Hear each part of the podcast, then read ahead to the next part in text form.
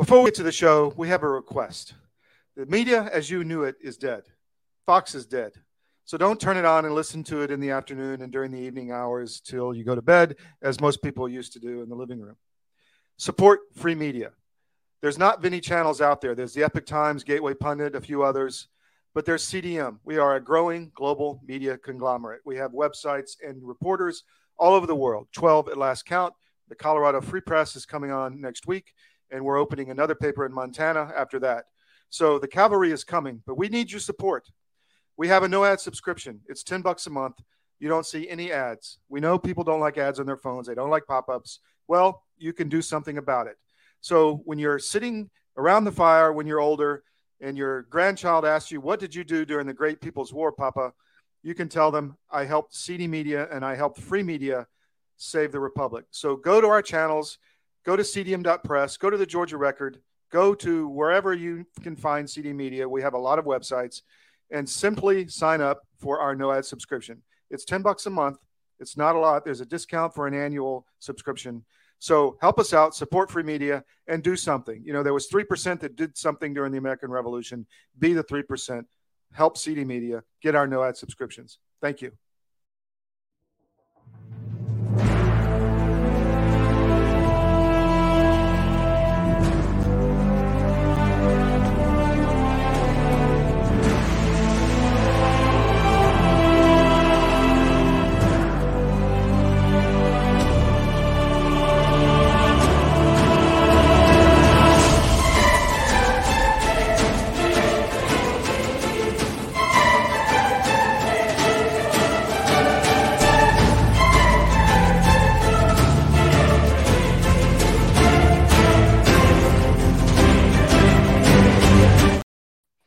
Welcome to the Georgia 2024 show. We've got a packed show today, so we're going to move right through it.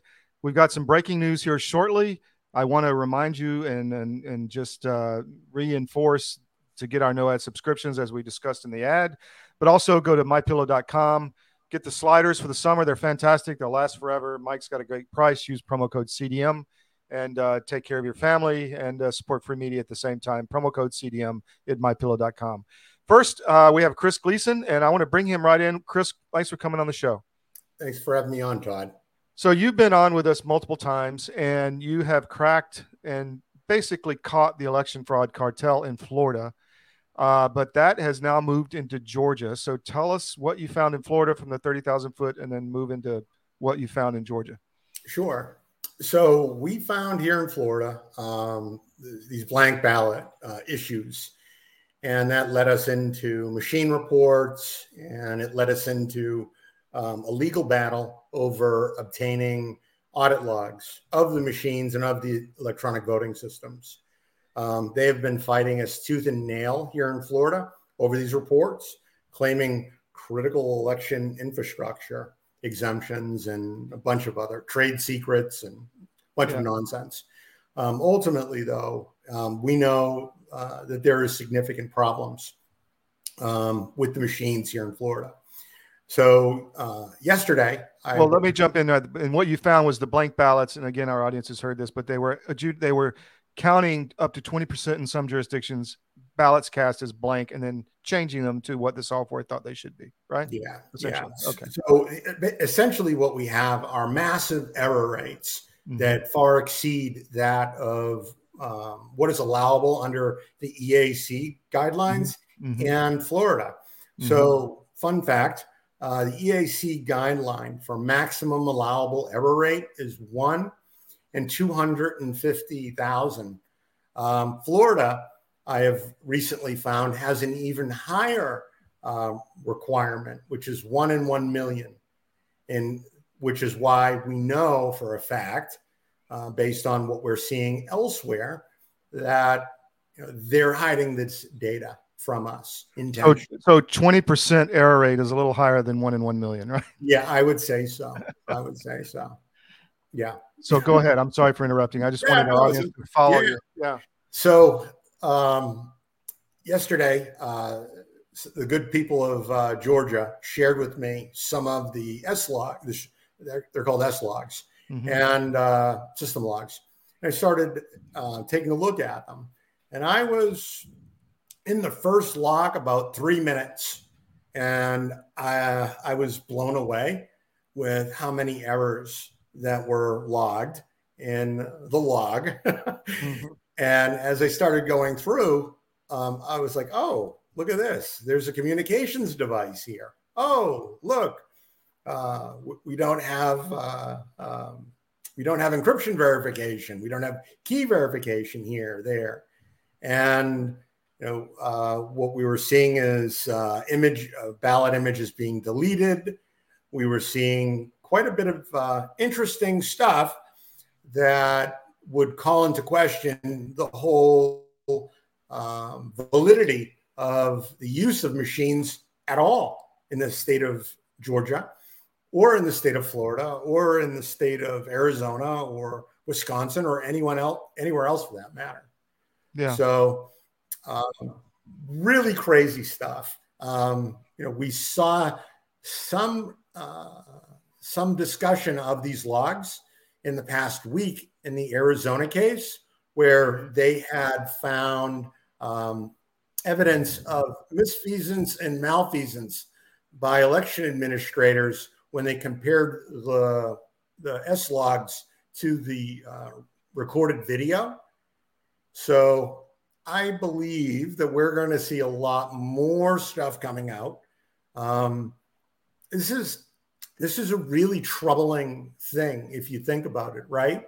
Because in every county that I've looked in now in Georgia, I'm seeing um, error rates on these machines that far exceed what's legally permissible.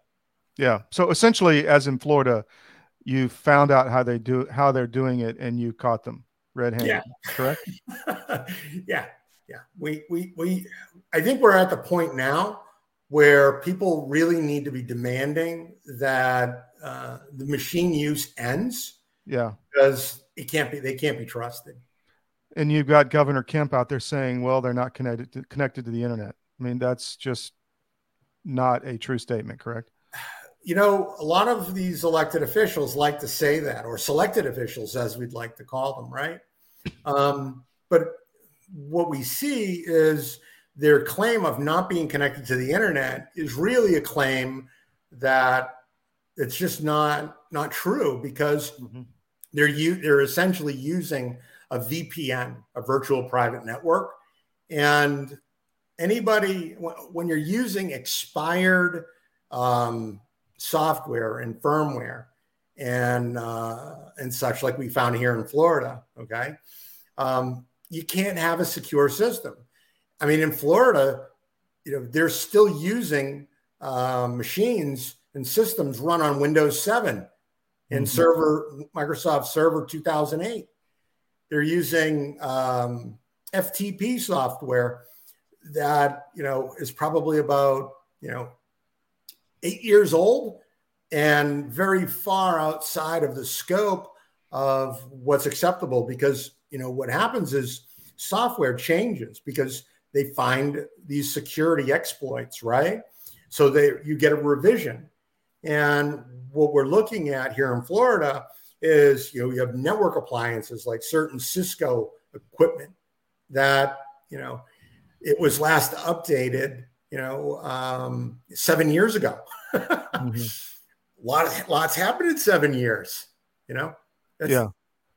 So you've got. I mean, we have multiple cases going on in Georgia, uh, but you have had a lot of legal activity in Florida. Tell us about your recent case and what happened with the in the court.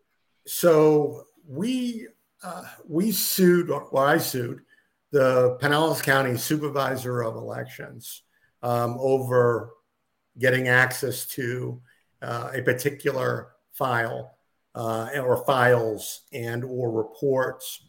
And the Pinellas County Supervisor of Elections um, lied. Mm-hmm. She perjured herself. And essentially, they presented a fraud to the court. They misspoke, they misled the judge in her affidavit, her sworn affidavit. They made a lot of fraudulent claims.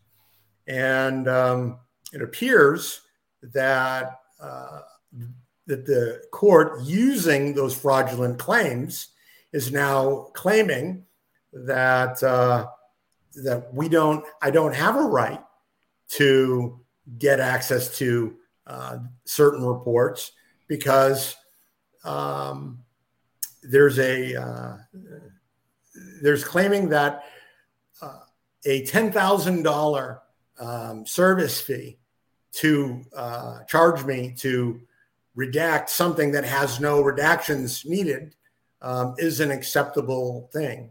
Yeah. So we're uh, we're going to be fighting this and continuing to fight her. So essentially, they said we're not going to give you the reports because you won't pay the ten grand, and uh, and and it's not yours to have anyway, and we trust the other side, and that's it.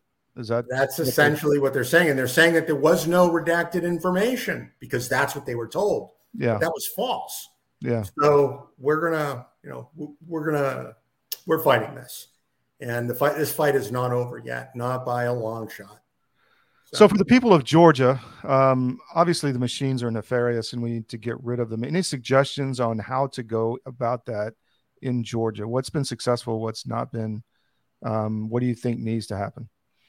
Well, they need to decertify all these machines first and foremost because they're not secure. And the organizations that laid out the groundwork for their security, center, uh, the Center for Internet Security, is really a partisan leftist organization by Pierre Omidyar, who um, participated in you know this uh, the Act Blue money laundering operation and countless other um, conspiracies to overthrow our elections through mm-hmm. the setup of these fake organizations like uh, CEIR and yeah. the Florida Supervisors of Elections Inc. And, you know, so what we're really seeing is a true overthrow of our constitutional republic by a handful of billionaires who are participating in major government fraud. So, you know, this organization's um, Center for Internet Security, right? What they did is they held themselves out to be a nonpartisan organization um, for election security that CISA gets uh, its information, its well vetted information from. Mm-hmm. And ultimately, where, where um, the Center for Internet Security gets their money from, gets their money from people like George Soros and Pierre Omidyar, and they get it from government contracts. They get it from government grants. So here you have an organization, okay, that is funded by government money to keep our election secure, but they're not keeping our election secure. They're not discussing how um, they're using Windows 7 machines or win, or Server 2008 machines, which reach end of life, you know, before the 2020 elections. Mm-hmm. You know, um, and then if you had the audacity to question the results of uh, these elections, then they labeled you a conspiracy theorist and deplatformed you on yeah. their blacklist, yeah. which which Elon Musk has uh, since uh, discussed. But it's still going on, and they're still doing this. And if we don't get rid of these machines and go to paper ballots with hand counts and get rid of the vote by mail fraud, it's a wrap. Yeah. What? How can people help you? What do you? Um, well, there's one place. Let me just say that the uh, we are uh, sending people to to raise money for legal efforts in Georgia and Florida and really across the nation. It's thejusticesociety.com.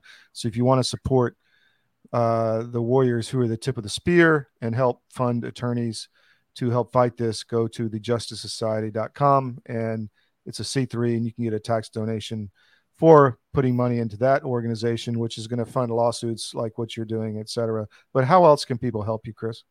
Well, um, I have a, a Substack where I'm posting stuff. So subscriptions to the Substack will be great. Um, mm-hmm. It's an immutable truth elections mm-hmm. Substack. And uh, I'm on Twitter, so you can find me there at immutable Chris T. Excellent. Chris, thank you. We'll have you back, I'm sure. All right. I'll talk to you soon. All right. Take care. So we have to get rid of the machines and move to paper ballots. And we, we have the convention coming up uh, in Columbus in a few days. And I'm going to bring in my partner in crime, Bill Quinn, and talk about that a little bit. Thanks for coming on, Bill. Hey, good afternoon, Todd. How are you? Well, so uh, you heard Chris. Let's roll into the convention. What do you, what do you have to say as we look for our next guest? Well, so um, the the issues, just like we saw with um, the funding issues, seem to be prevalent across a number of states. And Georgia continues, as we've seen before, to have a prevalent role for reasons that are beyond our understanding and we seem to be the hotbed of a lot of these nefarious acts and the mischief that's been going on with elections and other things. So one is for delegates to make sure that they're well, uh, you know, well briefed on the latest. Um, we'll be uh, making sure this video and others are available to them. Um, while we've got everybody together, one, be willing to ask difficult questions. Um, I know that there's going to be uh, uh, venues where candidates will make themselves available.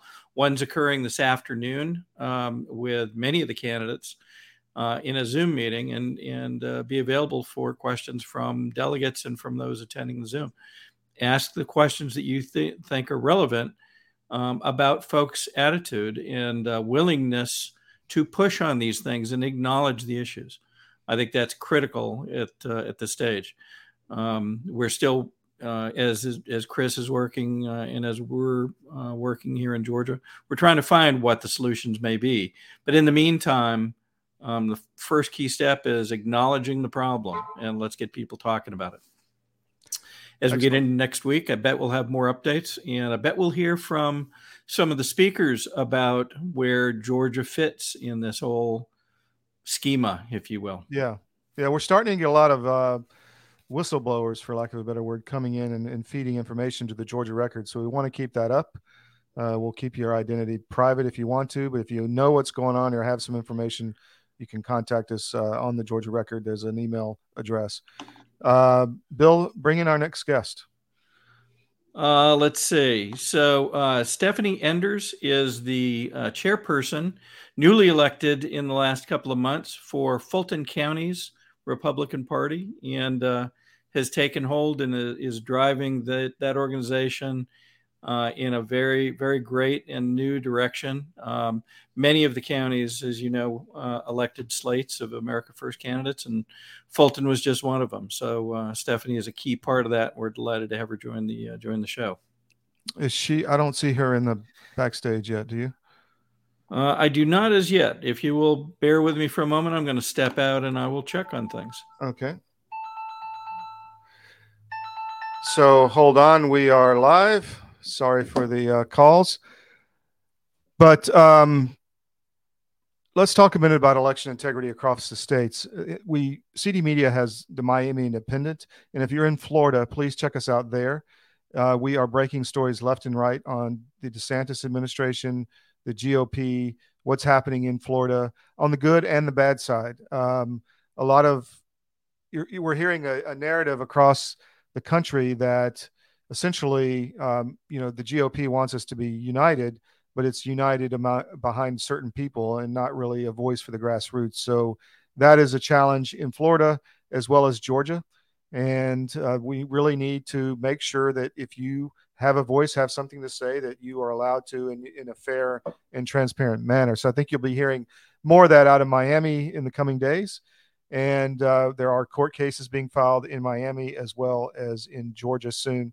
And there is Stephanie, and I'm going to bring Bill and Stephanie back in. There we go.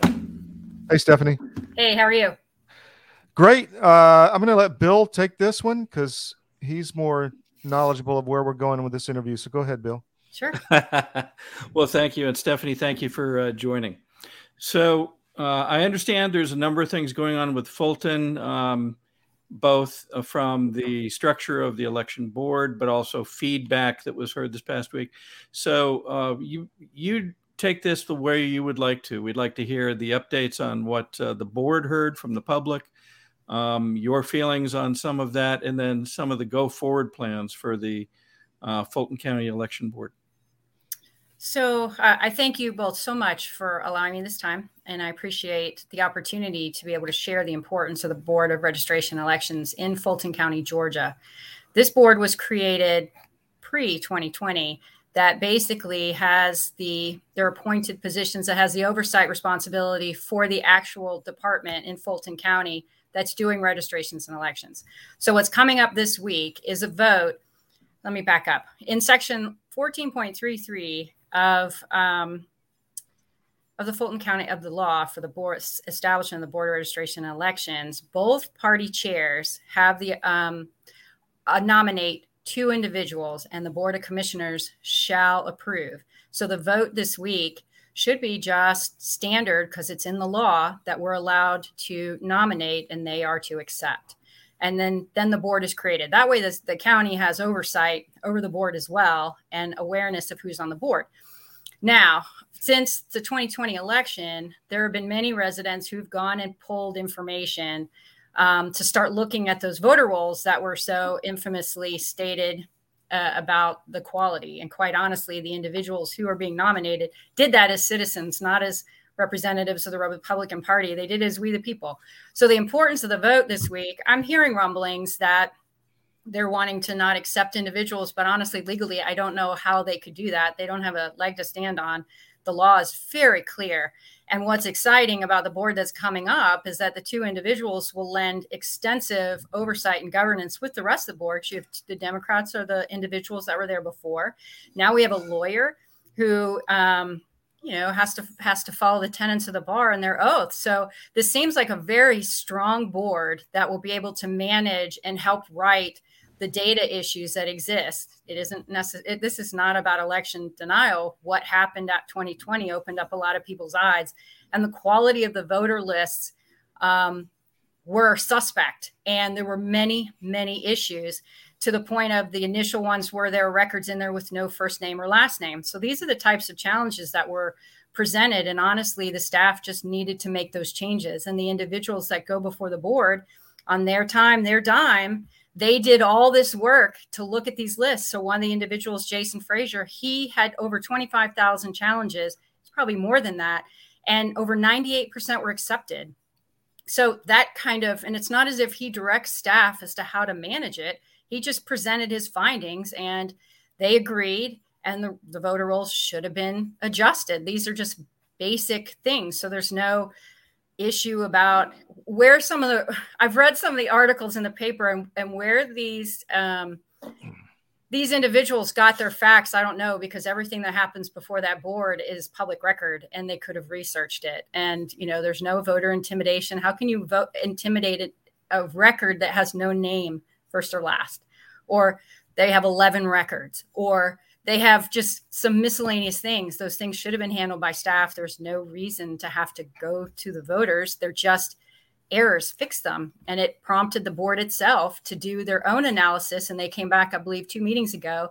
And the staff presented another 40,000 plus records that needed to be changed. So at the end of the day, to me, this sounds more like a data mismanagement issue and to have residents who are willing to do this on their own time, not having to pay staff, and then to have to present to the board, and it's all public record and transparent, seems to me how all of this is supposed to work as it's defined in the law.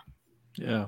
One of the things that I think often gets lost in these discussions is, you know, the folks are that, that claim in these hearings that, you know, somehow this is suppressing certain people's votes. Perhaps they're forgetting that their own vote is being impacted when and if you know folks are cat uh, or registrations are being allowed to cast votes and the registrations are clearly improper with without a name without an address without a proper address and so forth um, right. following this segment we're going to have uh, a taped segment for with jason and he'll talk about some of the things he's found one of the things that uh, came out just this past week was testimony before the gwinnett board of, of uh, elections from their election superintendent, Zach Manifold, disclosing that this new system that uh, Brad Raffensperger brought in over the past year, GARViS, um, is apparently producing erroneous information. And so the the work and the possibility of uh, what you're hoping to accomplish with the Fulton board becomes even more valuable and critical mm-hmm. because now there's a new source of apparently erroneous data showing up. So, uh, right. an am- amazing step forward. We what were your thoughts on the the public comments that were heard in this last meeting? I mean, they seem to people seem to be complaining, yet they they seem to use a lot of common language, almost like they'd been um, I don't know, coached perhaps or led into a particular way of thinking. The one where Lee Morris had been recommended and they ended up nominating someone else. That and lots of election denier talk and, yeah. all that kind of stuff popping up over and over and over again. It seemed almost to be practiced in some ways. Well, it's well, the group of people who spoke, and you know, I think it's great that individuals can come and give public comment and speak.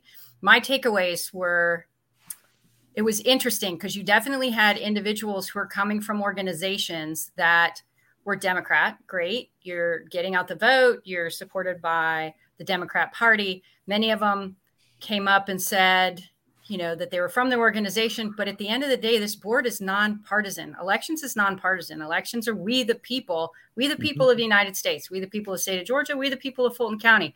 That's not party specific. And the fact that they want the board to be aligned with one party is concerning. Many of them are organizations that are not for profits that are not supposed to be partisan. Yes, they yet they spoke and they were partisan. Mm-hmm. Um, there were also where you really heard it, where there were actually citizens who got up who clearly were Democrat. They said that they supported the decision. However, they said, we really needed to be given the appropriate notice and information so that we could have reviewed and opined. And that's the critical piece because Commissioner Thorne had said she would have liked because they presented that name right there at the board because they're not supposed to be doing business behind the scenes. And she all but was patted on the head and told that, well, the right people had the notice and they were informed, and that's all that mattered. And it's those kinds of comments related to elections that are emotional in nature and that create issue. And a lot of that name calling is set up to divide us when at the end of the day, rational individuals don't want to be broken down into party. They want to know that their rights are protected and that they are able to vote and have a fair and free election. And when you have all that partisan talk, that creates more stir. And the individuals that got up to make those comments um, about not having appropriate notice as residents and reminding the board that they worked for the people. That's the truth. You can be a Democrat, you can be a Republican, but you were elected to represent everyone in the county, not just the people in your party. And the decisions that you make affect everyone, and everyone's voices matter. So, giving everyone appropriate notice and being able to share that information, the result could have been the same. But when that happens, and every time somebody gets up and makes that comment, you know that trust is whittling away ever so slowly because we, the people, realize we're not being involved in the decisions. That was my takeaway. Stephanie, in, in your position, do, do you have any interaction? I'm curious with some of the other local media in Atlanta. I mean, are they giving you a fair shake? Are they asking you the right questions? Are, are you getting stories that you, information that you would like out? Um, you mean like the Atlanta Journal? Uh, or, or even the, some of the local, you know, uh, around Fulton or Atlanta? I mean, like the you know little neighborhood. I mean, are you are you getting any inquiries as to what's what's important for the Republican Party or anything like that? Not about the Republican Party. I did get inquiries specifically last last week or the week before because they were already starting their process to go after the candidates that we're excited to present. Um, mm-hmm. And I had one reach out to me from the AJC who wrote a paper, wrote an article about it, and really um, very concerning about the way that it was written, very slanderous, in my mm-hmm. Um, about mm-hmm. Jason. But he sent me an email wanting to talk to me, but he laid out facts and wanted me to refute. And at the, yeah. at the end of the day, that if you're not going to do your own homework and you've already written your story, then yeah. you don't. I don't need to talk to you. But I haven't heard from. I think I heard from WSB mm-hmm. on something else weeks ago but again, yeah. it was the same thing and not from anybody else. No. I just think a lot of these uh, Mockingbird media outlets have become almost irrelevant in, in, my eyes. And, and there's, you know, I think they're losing audience. But uh, what else do you have for uh, for Stephanie, Bill? Well, so uh, let's assume that this goes forward as it as it certainly sounds like per the law it should. Mm-hmm. What what do you expect um, the the board and Jason specifically will be able to discern as we go forward, or is it too early to try to speculate on that? I, I mean, ultimately, the position would be the same. He's as powerful, if not more powerful, not being on the board because he'd be able to spend 100% of his time researching. Um, but on the board, he'll definitely have a learning curve. He'll be able to, um, you know, talk to staff, start understanding some of the processes behind the scenes. He'll be able to, which is probably part of some of the concerns. But it, but at the end of the day, it's it's all public. It should be uh, uh, outwardly anyway. And what's also interesting, I'm not sure if you're aware of this, but Commissioner Hausmann had requested an audit after the 2020, a functional audit of the department and it hmm. came back with nine major deficiencies. They weren't safeguarding dollar assets, they weren't safeguarding just the business side, business assets. Um, bills were being paid hundreds of thousand dollars more than were in the purchase requisitions, things of that nature. And they came back, and in the same meeting where they talked about having the 40,000 plus more um, voter records having errors, they gave an update on that audit. And that audit said that two of the items they cleared, but they were cleared because the legislature eliminated their ability to participate in it. So there wasn't any work. But all those items had not been resolved. And so, from my perspective as an accountant, as a CPA, those business practices, standard operating practices, and how that business is running tells more about the department. And the fact that the board, in and of itself, did not mandate that those issues be resolved within the two years says more to me as a citizen and based on my profession, I'd want that board to be focusing and making sure that that department was functioning in accordance with standard operating procedures, making sure all the assets of the people are being safeguarded, because that lends to the same conversation about the voter roll. The fact that all those errors were in there, and again, I'm not saying anybody was doing anything illegal, right? This is just looking at basic data. If your data rules and your and your information is not accurate, you can't assess the other side and and and if the functioning of the department is not safeguarding cash not safeguarding assets not making sure that the right hand knows what the left hand is doing just in day to day that's some low hanging fruit that can be resolved pretty quickly and it should have been resolved by the existing board if anybody had handed me that mm-hmm. audit in the private sector i would have been fired from the findings and then if i didn't fix it i would have been fired yeah. so you know and and the then getting the voter rolls. So yeah. Well, again, we're we're delighted on the progress you're making and excited to to hear the outcome after this week. Todd. Thank you for coming on, Stephanie. How can people get in touch with you or help your efforts if they need to? Um, where they should look right now for the uh, Board of Commissioners meeting, we're putting stuff out on Twitter and Facebook. So on Twitter, it's at Fulton GOP. And on Facebook, it's um, Fulton County Republican Party. Look for the notifications there. Let's contact those commissioners and make sure they, they appreciate the oath that they took in the law law that's there. And I'm excited. I'm excited about these nominees. I'm excited about the process that's coming forward, and I'm ex- I'm excited about we the people being able to impact positively elections. I want Fulton County to not be on the national news in a negative way, and these are easy fixes to make. And I'm excited about um, these individuals and all of us being part of that solution. Thank you, Stephanie. See you next Thank time. You. All right. Thanks so much. So, Bill, uh, we have another interview that we pre-taped. If you want. Yep. so uh, you heard Stephanie talk about Jason Frazier, who is being nominated for uh, entry onto the uh, Board of Registrations and Elections for Fulton County. So uh, we were lucky enough to track Jason down as he is traveling around the country, and uh, we will bring him on and hear his comments about what's coming up. Here he is. Oh, we both hit it the same Joining time. us. Uh, this afternoon, we're joined by Jason Frazier, who is an activist and has been deeply involved in working all the things that need to happen to uh, better and improve election integrity down in Fulton County. So, Jason, thank you for making time today. Thank you, Bill. So, to get us started, why don't you spend a few minutes? Um, like like many folks we talked to, you know, I think a lot of us didn't really expect to be doing some of the things we're doing. So, if you could catch us up uh, on how you got involved and, and what, what it is you've been working on. Yeah, so I got involved in this so probably a little over a year and a half ago now. Uh, I ended up getting a copy of the voter rolls, and uh, and you know you hear things on the news, you don't know what to believe. So I I'm kind of a guy that likes to see the raw data and, and see what's real.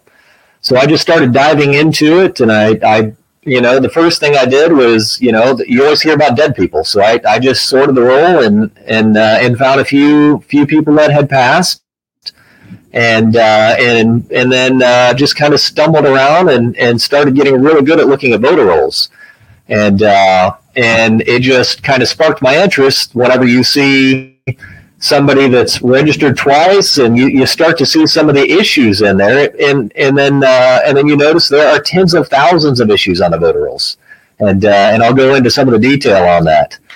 Um, but uh, there there is there is plenty of work to be done. Now, how many how many registered uh, voters or registrations, I should say, appear in Fulton County? Um, I believe it's somewhere around uh, 750,000 active voters and, and maybe 70 or 80,000 inactive voters. Uh, but that number kind of uh, floats around month to month, but it's it's in that ballpark. And Fulton's one of the largest, if not the largest, um, county in Georgia. Is that correct?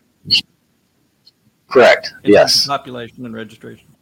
So, so right, right. So meaningful to make sure that it's uh, as accurate as possible. So, sure. Why don't you why don't you spend a little time and, and kind of characterize um, some of the things that you're finding as you've gone through this, and maybe a little bit about how long you've been you've been working on it. Yeah, I've I've spent too many hours uh, working on this to say the least, but. Uh, I've identified something like uh, or close to 20,000 duplicate registrations. So approximately 10,000 people registered two, three, four, as many as 11 times. Uh, just in Fulton County. So not even uh, I, I just started looking at people registered in Fulton County and in another county. But of those 20,000, those are simply double registered in the county. And uh, and then uh, I've also turned in uh, about 500 people that didn't even have a date of birth on the rolls. So they put a placeholder of 1800 or 1900 uh, in there if they don't have a date of birth. And then oddly enough, um, almost 20% of those have voted in the past. And I asked Fulton County, and they don't know if they're 10 years old, 12 years old, or 100 years old. They, they don't have a birth date for these people, but they're letting them vote. And then I stumbled on, uh, on another category that are missing address. So it literally has them as uh, there will be a number in there, and it will say missing address street. So they don't even know where their address is. So how they, they can't mail them a, a precinct card, but they're in the rolls and you, you have to have an address bill. But uh, but they're they're putting them in there. And then one of my other favorite ones is missing names. There's literally a person in there that was named no name, no name, and another one named missing, missing, and then people missing a first name or a last name. And oddly enough, Mr. Missing Missing voted in the runoff election in, after 2020. So on January 5th, they voted. So how on earth somebody with no name in the rolls voted, I don't know. But uh, Fulton County doesn't like to respond to those kind of questions. And then, uh, and then some of the Sorry, they were. Yeah, I was going to reject that they they they heard public comment a couple of weeks ago, and people were talking about, uh, oh gosh, this is all, these are all you know fictitious problems. There's nothing here, and yet what what you're yeah. sounds astounding. Uh, how could somebody with without a proper name still be uh, allowed to vote? Um, and in the first place, why would they be still in the roll? That seems remarkable. And, and how did they ever get entered into the rolls without a name, an address, a birth date? Because all of those items are required by law. And uh, and another one I stumbled into were uh, were fake addresses, and I accidentally found that category because I, I happened to uh, be looking at uh, it was Lee Street Southwest in downtown Atlanta, very industrial area. There are some residences, but a lot of businesses, and I found uh, a lot of addresses that aren't tied to any kind of building. They're just a made up address. Like one of them, Google Maps puts the dot on the Highway 20 overpass you know, nobody lives on the overpass. That's not a house. Sorry. But then uh, one of the uh, Aaron Johnson, the uh, one of the Democrats on the board, actually voted down removing those fake addresses. It's not a house, and a lot of these I couldn't even find a person tied to this non-existent house.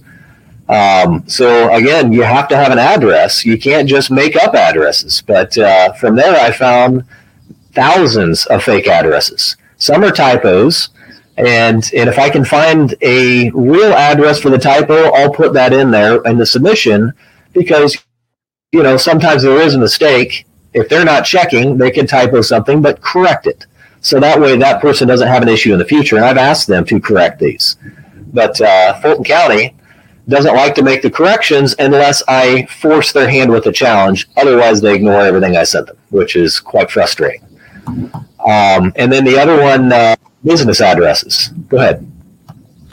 I, was going to say, wasn't it uh, a couple of months ago, Fulton uh, heard about some of these problems and claimed that they were doing a, a remarkable job keeping the rules up to date, accurate, clear, and yet many of the very people that, that came to defend themselves found the issues and, and had to have their records changed during the meeting, if I recall correctly.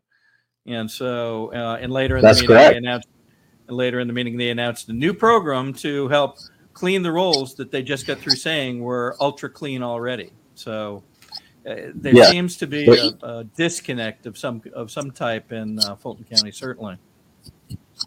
Absolutely. There's nothing wrong with it, but yet we're going to hire a third party that's going to help us clean up no no issues. You got it. Yeah. So one of the things that I find, you know, re- interesting in all of this, you know, people complain about having to come and speak to their, uh, you know, to uh, defend themselves, if you will. But what you're describing are registrations that are not people. They're registrations, probably for somebody that's erroneous. Cer- certainly, a person can't. Uh, they can't have multiple registrations, and they can't exist more than once. So, who Right. could be you know complaining about oh well i i don't want to let my other registrations go but nobody seems to be showing up saying oh no i have 10 registrations so those are those are clear examples it sounds like of registrations that are not a person you're not you're not challenging Correct. people you're challenging the registration process isn't that isn't that a fair kind of characterization Absolutely, absolutely. And and I'm challenging the process. You know, Fulton County shouldn't be registering you if you say you live at a PO box. Nobody fits in that little box. That's illegal to register there.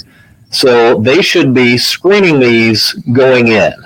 They should be checking to see if you're already registered five times. You know, don't don't register the sixth time. But uh, Fulton County is really dropping the ball on this.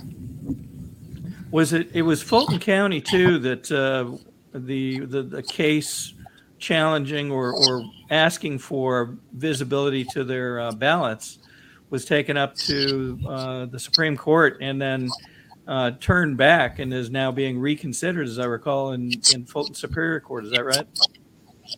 That's correct. Yeah, that one. Uh,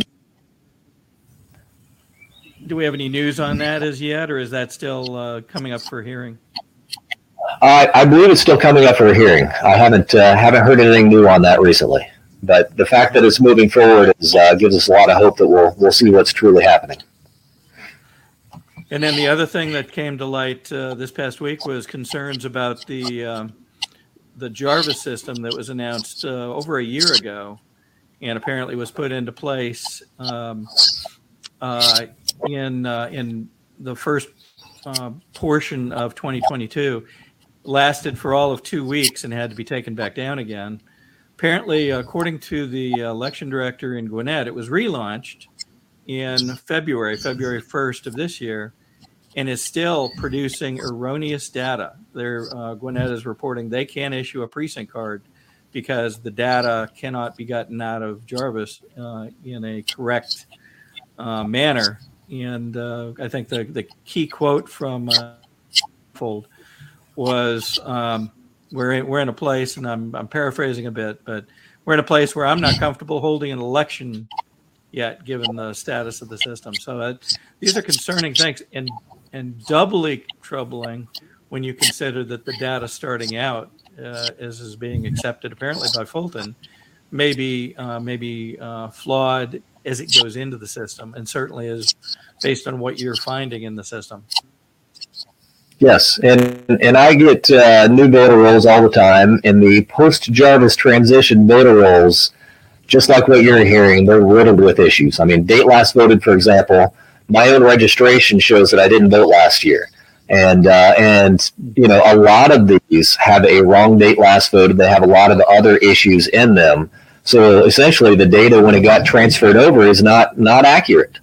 So that's just what I'm finding. I can only imagine what these other folks are seeing on a on another call uh, earlier in the week, one of the things that was reported was I'm not even sure how to characterize it. They said that uh, data had been corrected, and a few days later showed up again in error. In other words, had been changed back to something that was now wrong again. I, I'm not sure any of us can sit here and explain what might be happening, but that sounds unbelievably concerning. Catastrophic, I think, is the term term somebody used on that call. So as we go forward, um, that will be another struggle in this. So, speaking of going forward, um, what what plans are in place to? Fulton's got a lot of work to do. Um, do you?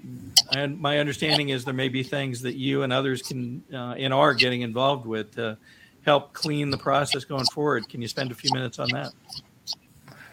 Yeah, yeah. So uh, um, on the seventh, there's there's going to be a vote on the from the board of commissioners on uh, on myself and Mike Heekin to possibly place us on the Fulton County Board of Elections, and from there, I mean that uh, that would allow me to see some of the issues why you know why fake addresses are being entered into the rolls, why missing, missing, missing, and no name, no name are being added to the roll. Kind of where where these issues are happening. Is it just clerical errors? Is it misinform uh, people not being fully trained on their jobs? Is it uh, is is there a group that's systematically adding people? I don't know. I've been asking these questions over and over, and my understanding is their system says who adds people to the rolls but uh, but they won't answer those questions. I, I think that's because they don't want to give the answer to those questions. But uh, it seems to me like any system, whether it was banking, whether it's a factory, you want to know where issues are being generated so you can head them off and have a clean system. You know, in, in the end, if you're not looking at why issues are created, you're going to keep repeating those.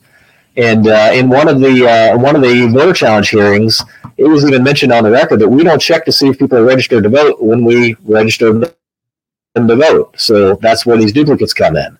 And they were not checking to see if it, somebody lives at a UPS store. They just register everyone. So you know, changing the process, understanding the process is number one. So hopefully, if I if I'm able to get in there, I'll be able to see the process, document the process start to finish, and all I want are clean rolls, so we can have clean elections and if you right size the voter rolls, that that'll save hundreds of thousands of dollars because every extra registration, like the guy that was registered 11 times, that costs taxpayers. That adds extra polling equipment. That adds extra precincts, and, and costs us a lot of money. So that doesn't disenfranchise on anyone to only let you vote one time. So that's that's really what I'm trying to do. So, uh, if, if um, and assuming you get into that role, so you would have the same access and visibility to other people that are currently on the, the election board going forward. You got it. You got it. Wow. Okay. That would that would be an amazing step forward, especially for Fulton Fulton County. Um, yeah, and I, and I don't want to be making these challenges. I would much rather them not exist. That's right. I mean, the key the key going forward is to have a clean voter roll that everybody can rely on. It, it benefits everybody, doesn't it? One of the Absolutely. things we noted uh, when when the issues on GARViS came out was um, the election supervisor from Gwinnett was willing to speak publicly about it, but very few other counties had even mentioned the problem. And uh, again, yeah. other venues, other venues, folks had had I'll call them private conversations with their election officials um, and at least in some cases, yes, they had they had admitted, yeah, we're seeing the problem um, in various forms, but few, if any, were willing to speak about it publicly because you know they consider it a risk to their own position or or certainly their credibility, um, as it yeah. as it's their responsibility to make sure things are running properly. So.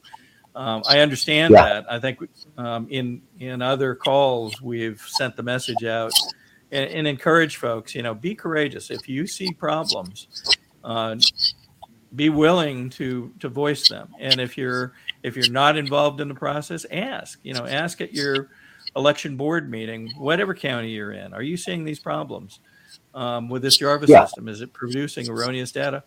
Be willing to ask the question, um, and hopefully those those boards and the election supervisors and directors will um, respond in in uh, in uh, truth and explain what they're seeing, and uh, then we can put uh, steps in place to you know put uh, a fire, as it were, under the Secretary of State's office to do what's necessary to get past this. So, yeah, hopefully yeah. that will be that will be taken up as a gauntlet in the coming days as well.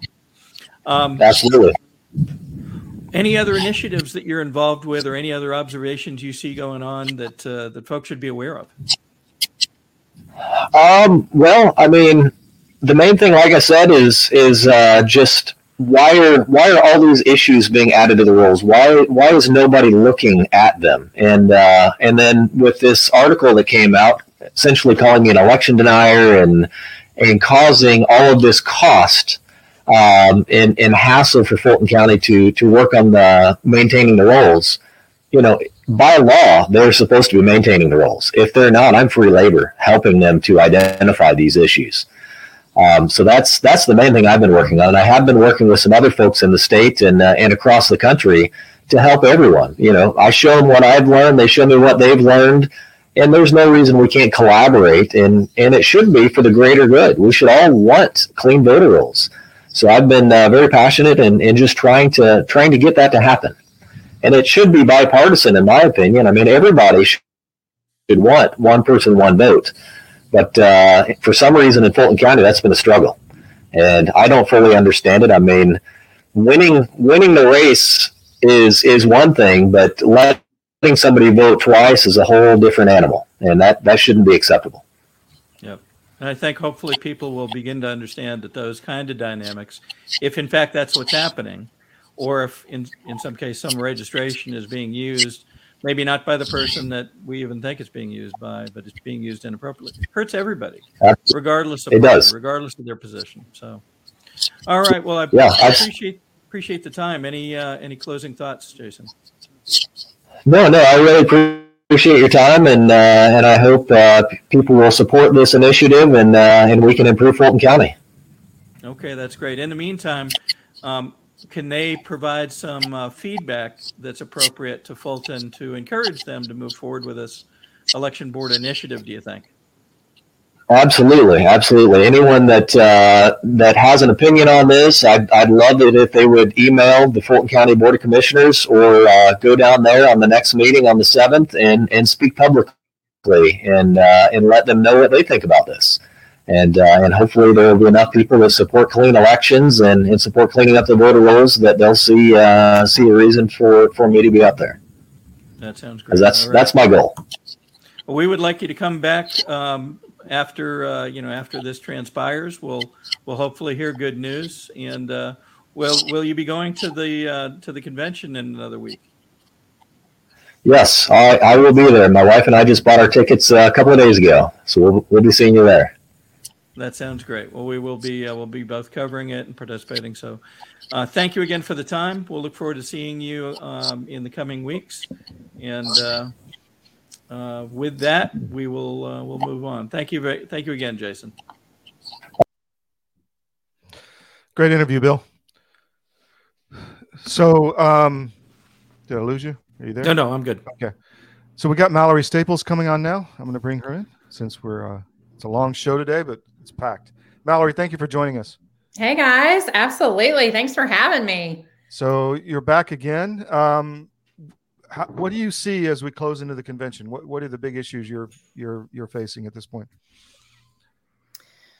Oh my goodness. Um, you know, I haven't gone over all the resolutions with a fine tooth comb. Mm-hmm. Um, for us, high level, um, we're obviously to piggyback on um, Jason's interview, election integrity, you know, encouraging people to get out, get involved, which was 70% newcomers to the convention.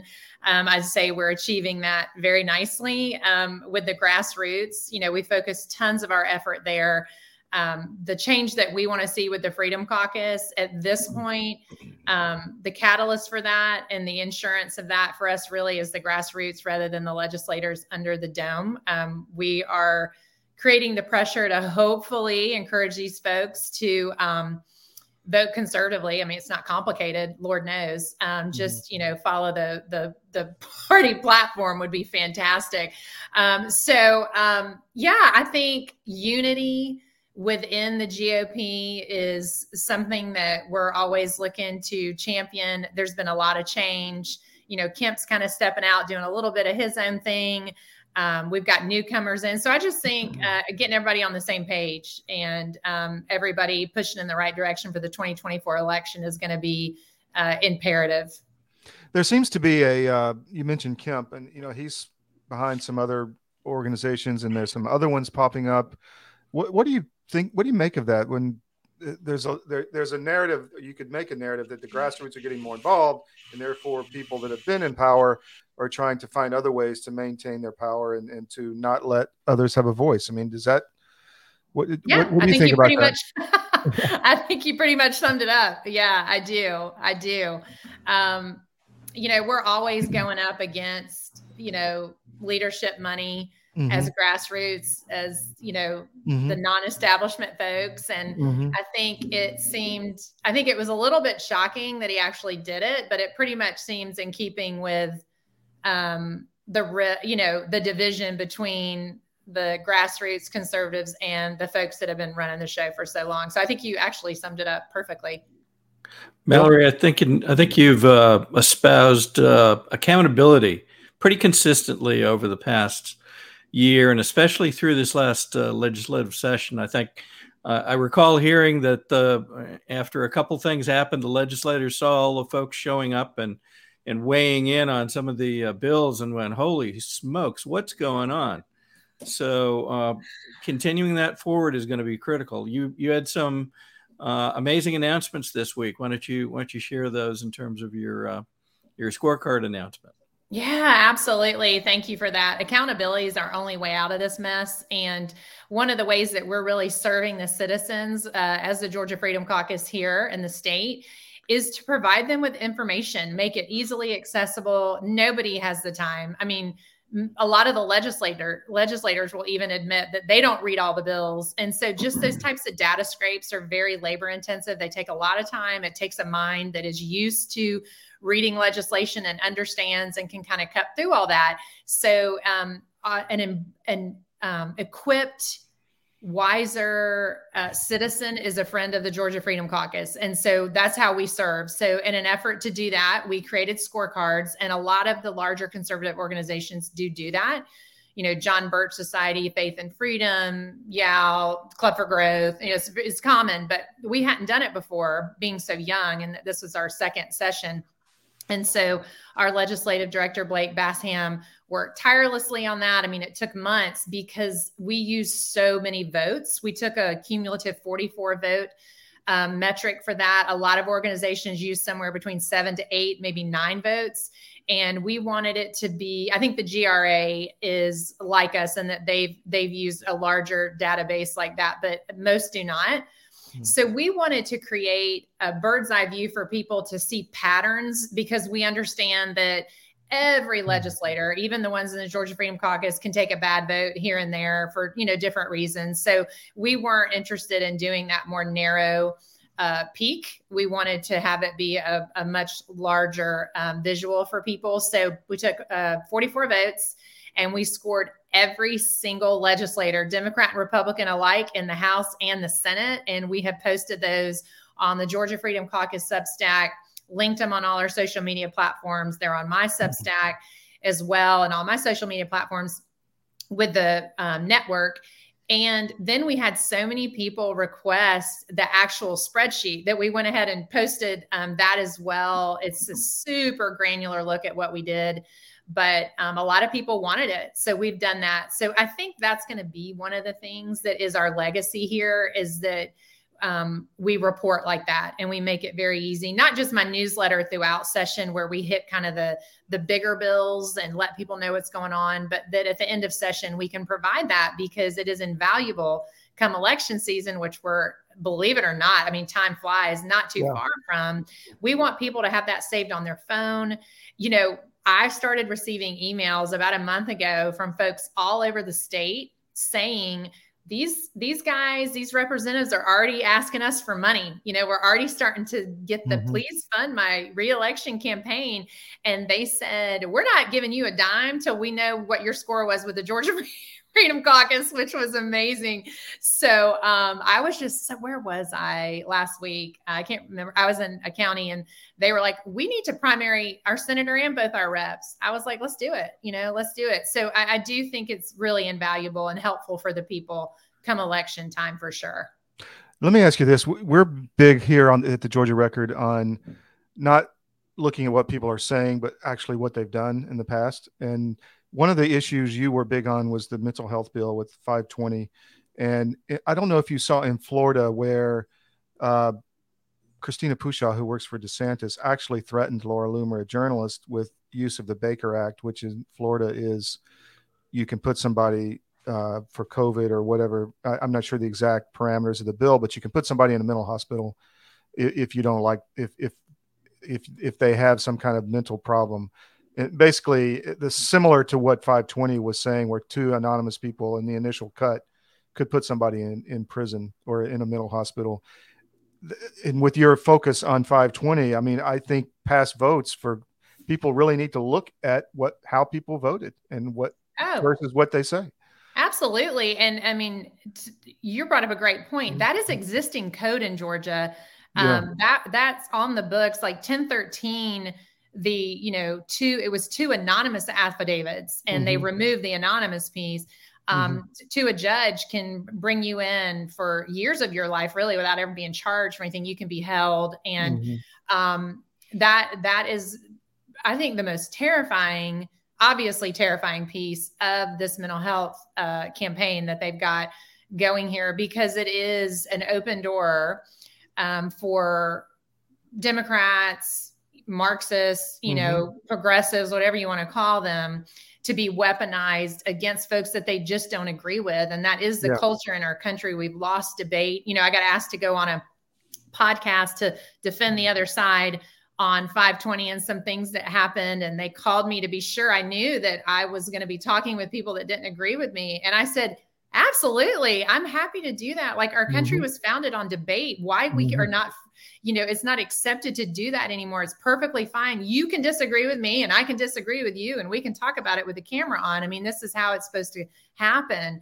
Um, so yeah, it is. A, I mean, the fact that the woman threatened her with it, that is the right word uh, because yeah. it is a weapon. It is something that's, you know, can pretty easily be used to remove dissenters. And so for me, you know, I found the fact that Mary Margaret Oliver and Todd Jones, um, the two authors of that bill, you know, I find it offensive. And, you know, the the NAMI army behind them and Pharma mm-hmm. and Kevin Tanner and you know who runs that organization. I It, it's offensive. It literally is offensive to me when Republicans, I mean, Mary Margaret Oliver gets off on that one, but mm-hmm. when they should have been trying to get rid of that existing code, they should have yeah. been trying to protect the citizens as Republicans from this type of you know, un um, checked, unmeasured um, action that can be taken Tyranny. against citizens. They yeah. should have been trying to get rid of that that code, and instead they came back and doubled down on it. And hear me right now, they're going to do it again. I mean, yeah. they're going to do it again. They're already doing it, and so um, that should be absolutely offensive to you know, like Jason was just saying. This the election integrity issue should be bipartisan. This should be bipartisan. Sure. Even if you vote Democrat, it should scare the ever loving life out of you that that's possible for somebody to do that. To threaten the journalist um, because yes. obviously the journalist was over the target. So say we're going to put you threaten. I mean, literally say we're going to use the Baker Act against you and put you in prison if you ah. don't stop talking the wrong way. I mean, that's yeah, should be a wake up call. Yeah. So people mm-hmm. need to look at did people support the mental health bill? What are their what are their views? I mean, and, and, what is their voting record? And make a decision on that, not what they're saying as they go into the convention. That was my. That's point. right. That mental health vote and um, the budget are are really yeah. big. You know, the money, the money, the money. one more thing on this before we move on to The debate, the notion of this being floating around is not over. Um, you mentioned it just a moment ago that it's going to come back. But one of the things I, I seem to see going on is they're trying to get out in front of it. There's a bus tour, is my understanding. They're going around and pitching, oh, well, this is needed in, in Georgia. And I'm thinking, wow, we're spending money sending people around the around the state trying to convince people that there's you know mentally ill folks that are not getting uh, appropriate treatment and so forth and setting ourselves up but is it about those folks or is it about a forthcoming bill and uh, to your point i think i see people being ready to pivot from being reactive to these things to being proactive on the right side so getting Amen. out in front of it and saying folks think you know does this make sense that this is such a high priority and have you actually looked at the details of what it can do uh, versus what they are telling you it can do. So maybe we should do should do some ambulance chasing bill and follow the bus tour around and well I, re- I, recall, I, like that. I, like I recall in uh, in in mallory's credit I, I recall mallory is planning on on making a number of stops this coming uh, or this year as we as we get toward the next session. And maybe I'm that's everywhere. maybe that's part of that discussion and uh, maybe maybe we can help support that. So just wanted to put that that bug out there. Back to yes. back to you guys yes. so uh, anything else you want the audience to know mallory sorry we're going long today but uh, what else do you want people to know about no, that's how great i mean you? i would love to encourage everybody in fulton county to show up you know wednesday night for our commissioners meeting and um, support the um, the Fulton GOP and their nominations. And I mean, it's just a great time. This is an easy lift if you are in Fulton County and you want to get involved and feel like you're not doing a lot. Um, this is your moment. Show up. I'm, I'm going to do a, a, media hit on it tonight uh, to encourage mm-hmm. everybody to come.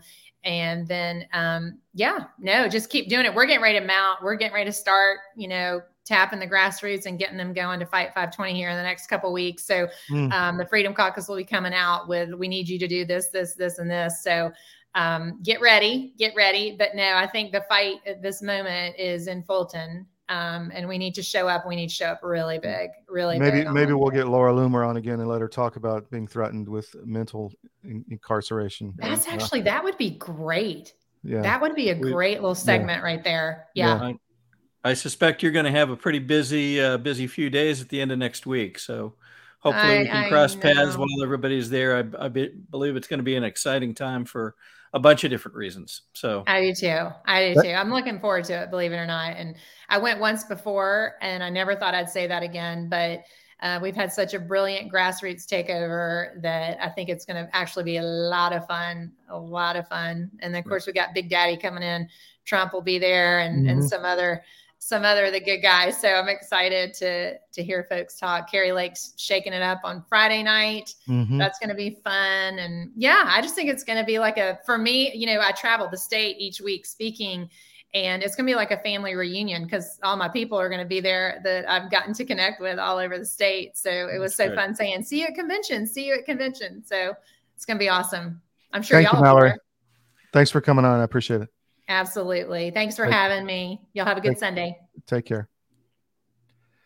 So before we close, uh, please check out our no ad subscriptions, support free media, um, because if we're gone, I mean, there's literally nobody doing what we're doing at the Georgia Record in Georgia that I know of. So uh, really laying out the issues for the voters and the grassroots and for freedom. So support our no ad subscriptions. Go to Mike Lindell, use promo code CDM, get the sliders, get the best prices he's got with promo code CDM, and we'll see you next week. Uh, Bill, we're going to have a Wednesday night. We are. Right? We're going to have one more convention update prior to the convention, and then we'll uh, we'll advise you then how our coverage is is shaping up for the actual convention itself. So great. See you Wednesday night, and then at the convention, guys. Thank you.